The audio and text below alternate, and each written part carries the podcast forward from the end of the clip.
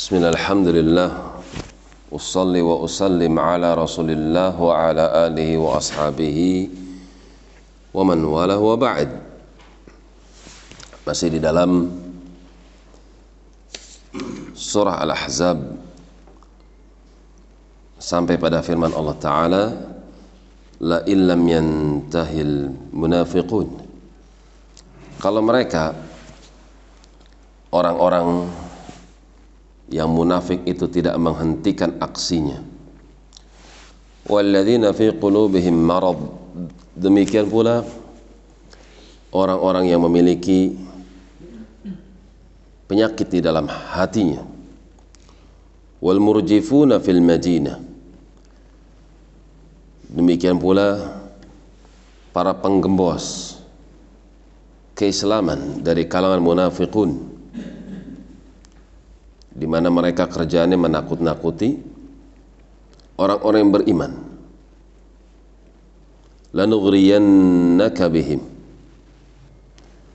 Niscaya betul-betul kami akan tundukkan kalian dengan kekerasan. Thumma la yujawirunaka fiha. Kemudian mereka-mereka itu tidak akan lagi tinggal di kota Madinah menjadi tetangga engkau. Illa qalila kecuali sedikit saja. Mereka akan diusir mereka akan diperangi. Kalau orang-orang munafik tidak menghentikan dari perbuatan mereka mengganggu Nabi sallallahu alaihi wasallam.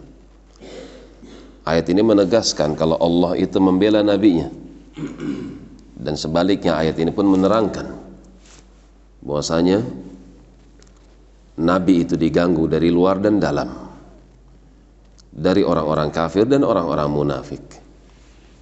Mal'unina.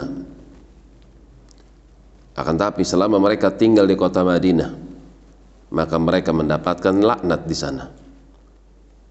Disebabkan karena perbuatan mereka kepada nabi mereka. Aina ma thuqifu di mana pun kau dapati orang munafik mereka selalu terlaknat.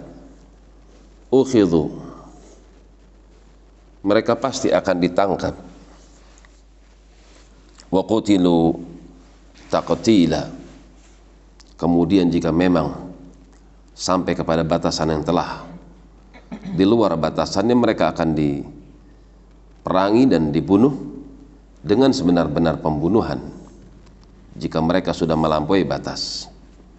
Sunnatullahi fil ladzina khala min qabl. Itulah ketetapan Allah bagi mereka orang-orang yang munafik dari semenjak dahulu. Apabila mereka menampakkan keislaman menyembunyikan kekufuran dan mereka mengganggu nabi mereka maka mereka akan ditangkap diperangi atau diusir walan tajida sunnatillahi tabdila. Dan kau tidak akan pernah mendapati kalau ketetapan Allah itu akan diganti. Ketetapan Allah telah ditetapkan dan tidak akan diganti tidak akan dirubah kehinaan bagi mereka orang-orang yang munafik.